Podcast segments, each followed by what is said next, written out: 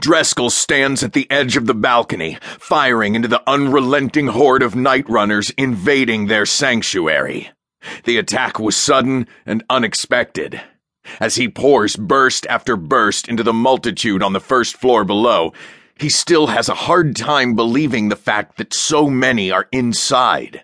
Hundreds of night runners lie on the hard floor, but they're a pittance compared to how many are on the ground in the wings under the balconies. Their shrieks permeate the interior to the point that it interferes with his thinking.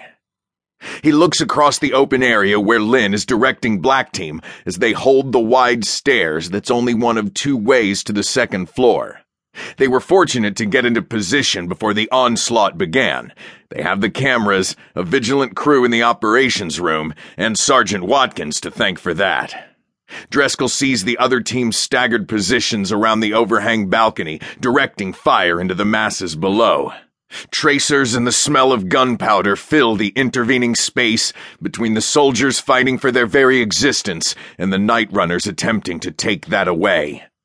Dreskel wonders, and not for the first time, if they have enough ammo to hold out against the seemingly endless number of night runners still pouring through the warehouse door.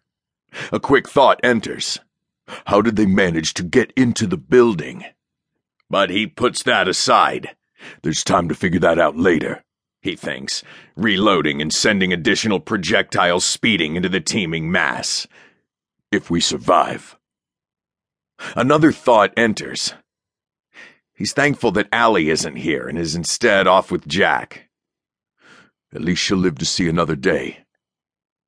They've been kind of an item lately, but have kept it secret. He isn't usually fond of her always running around with Jack, as that sometimes isn't the safest place to be. Sure, Jack is resourceful and manages to get out of whatever situation he finds himself in, but he always seems to be in the thick of it, whether intentional or that's just his lot in life. And that worries Dreskel. He worries first because Allie is always there with him, and second, because of the group of survivors. Jack has done a good job of bringing them together and helping them coalesce into a team. There are plenty of people here who could lead, but everyone looks up to him, for right or wrong, and they can't afford to lose him at this juncture. Even with him running off seemingly every few days, he's a figurehead for many around here. Dreskel feels the heat from his barrel and readjusts his hold on the foregrip. Smoke puffs rapidly from his suppressor as he adds to the steel curtain raining down on the night runners. He's still not used to the silence of firefights using suppressors. To him, there should be the sharp staccato sounds of rounds being fired. However, the shrieks emanating from below more than make up for the decreased volume of gunfire.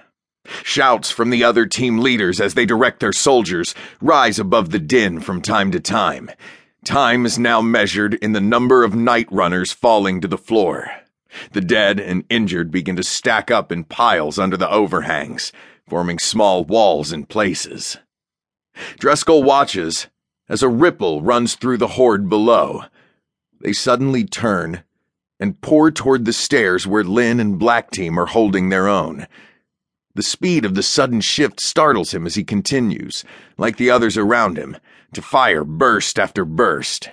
The number of Night Runner bodies lying motionless shows that progress is being made, but the vast number behind seems endless. The stream of Night Runners trying to gain the stairs is staggering, and they eventually make headway despite the determined efforts of Black Team and the others attempting to hold the second floor. Another ripple runs through the mass, and Dreskel watches in horror as they pour upward and over the top, swarming around Lynn and the rest of Black Team. All of those defending the stairs vanish under the multitude of bodies. All teams form a line across near the escalator. Nothing gets by, Dreskel shouts into the radio. As heavy as his heart feels for Lynn and the others down, he knows the remaining teams must maintain if any of them are to survive the night. Grieving will come with the morning, if they make it.